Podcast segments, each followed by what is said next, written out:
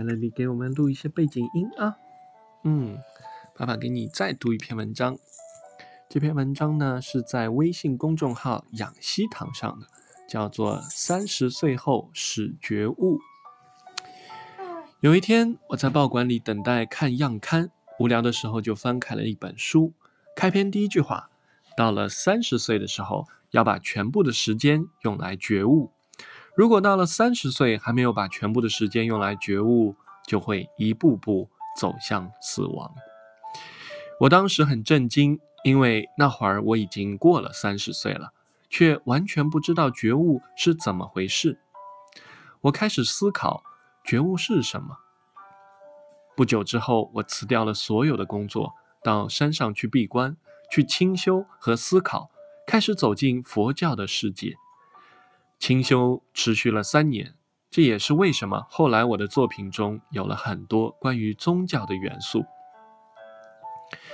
三年后，我觉得自己已经有了很多觉悟，明白觉就是学习看见，悟是我的心。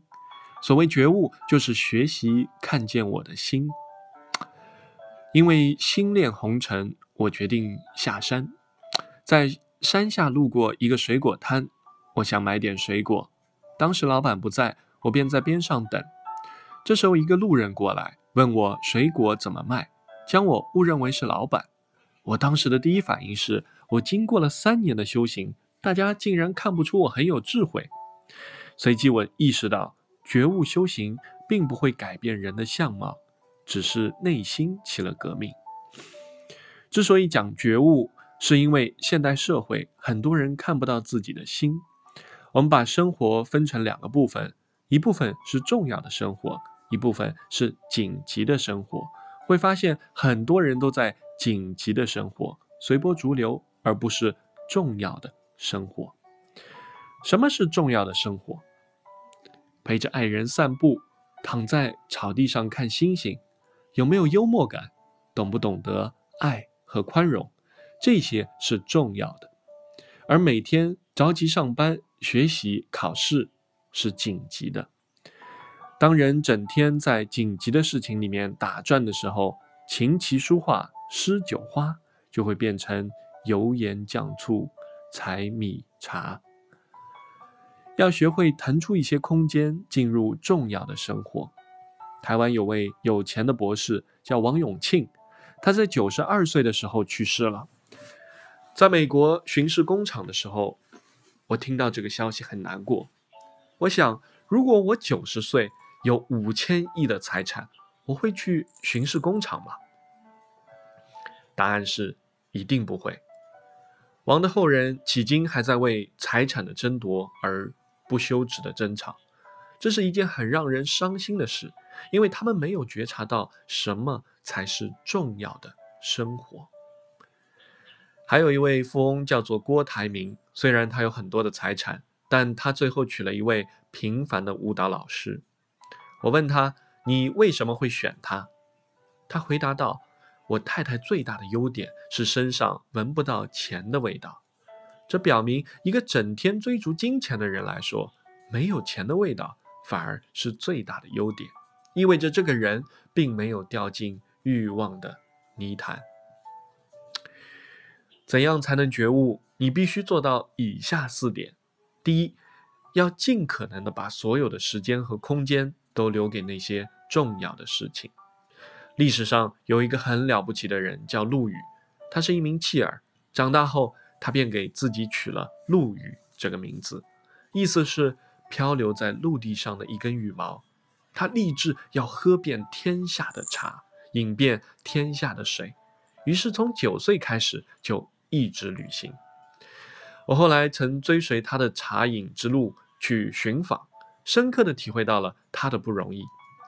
全国的茶区有那么多，在只依靠步行的年代，他都一一走遍，还写下了《茶经》。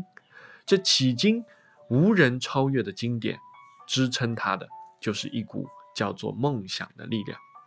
他懂得在有限的人生里，什么是最重要的事。第二，你必须意识到世俗的事物并非无价。什么是无价的？是浪漫的精神。有一次我去上海演讲，和朋友站在黄浦江边吹风，觉得夜晚的黄浦江格外的美，十分浪漫。此时我的同伴撞了我一下，喂，你知道黄浦江边每年有多少人自杀吗？啊，真是煞风景。什么是浪漫？浪漫便是浪费时间慢慢吃饭，浪费时间慢慢走路，浪费时间慢慢喝茶，这些都是浪漫。浪漫其实是创造一种时空，一种感受，一种向往，一种理想，在你的世俗土地上开出一朵玫瑰花。即便是被世俗捆绑，即便是处于人生低谷，也要时刻保持浪漫的精神。求婚并不一定需要房子、车子、票子以及很大的钻戒，我只写了“纵使才名冠江东，生生世世与君同”两句诗，妻子就感动异常，嫁给了我。第三，不要失去对真实价值的认知。现代社会，很多人对价值的认知已经不那么清楚。有一次，我在上海走过一家百货商场。看到橱窗里挂着一个包，售价一百万人民币，那是爱马仕的鳄鱼皮包。我很惊讶，谁会花一百万人民币买这个包呢？很显然，是因为有人买才会有销售。很多人都被这些名牌捆绑和魅惑，在吃穿用度上花很多钱来消费，但事实上，他们看重的并不是物品本身的价值，而是价格。我到商场里去买衣服，我会问服务员有没有没牌子的东西，只是撕掉牌子，物件才会回归本身的价值。因为我希望寻找是生命的价值。我认识北京的一个有钱人，是矿产大亨，每年赚一百多个亿人民币。他家地面铺的是玻璃，下面水池里养的是锦鲤，这些锦鲤都经过标准的挑选。不合格的鱼就会被拿去扔掉，或者给大鱼吃。因为不符合某些标准，有些锦鲤一出生就被决定了凄惨的命运。后来我把那些不合格的鱼买了回来，养出来也格外与众不同。人如果只认识统一的、固定的价值观，实际上是很可怜的。好在人不是锦鲤，就算出身微贱，也可以通过自己的努力找到。自己生命的价值。第四，要认识到这个世界是多元的，而不是单一的。这个世界的可怕之处在于，大部分人被训练成单一的人，按照上学、考试、工作、结婚等标准活着，这很值得检讨。你看看这个世界，辣的是辣椒，酸的是柠檬，苦的是苦瓜，甜的是甘蔗。如果你把它们养在一块土地上，可能会出现两种结果：全部死掉，或者只有一种活下来。它们本来活在不同的土地上，有不同的成长经历。如果硬将它们放在一起，也许辣椒最后就变成了苦瓜。人需要发展自己的特质，也要包容别人的不同，这个世界才会精彩。因此，家长也不要总拿自己的孩子和别人去做对对比，因为辣椒不需要和茄子比较，辣椒只要自己够辣就好。人从小就发现自己最合适做什么，做什么才快乐，这辈子一直想当作家，从来就没有改变。清华大学举行一百校年啊一百年校庆的时候，有学生问我。你已经写了一百七十多本书，还会接着写吗？我的回答是：如果我下午会死，我会写到今天早上；如果明天会死，我会写到明天早上。我已经写了四十多年，一直在想，我最好的作品还没有写出来，我要一直努力。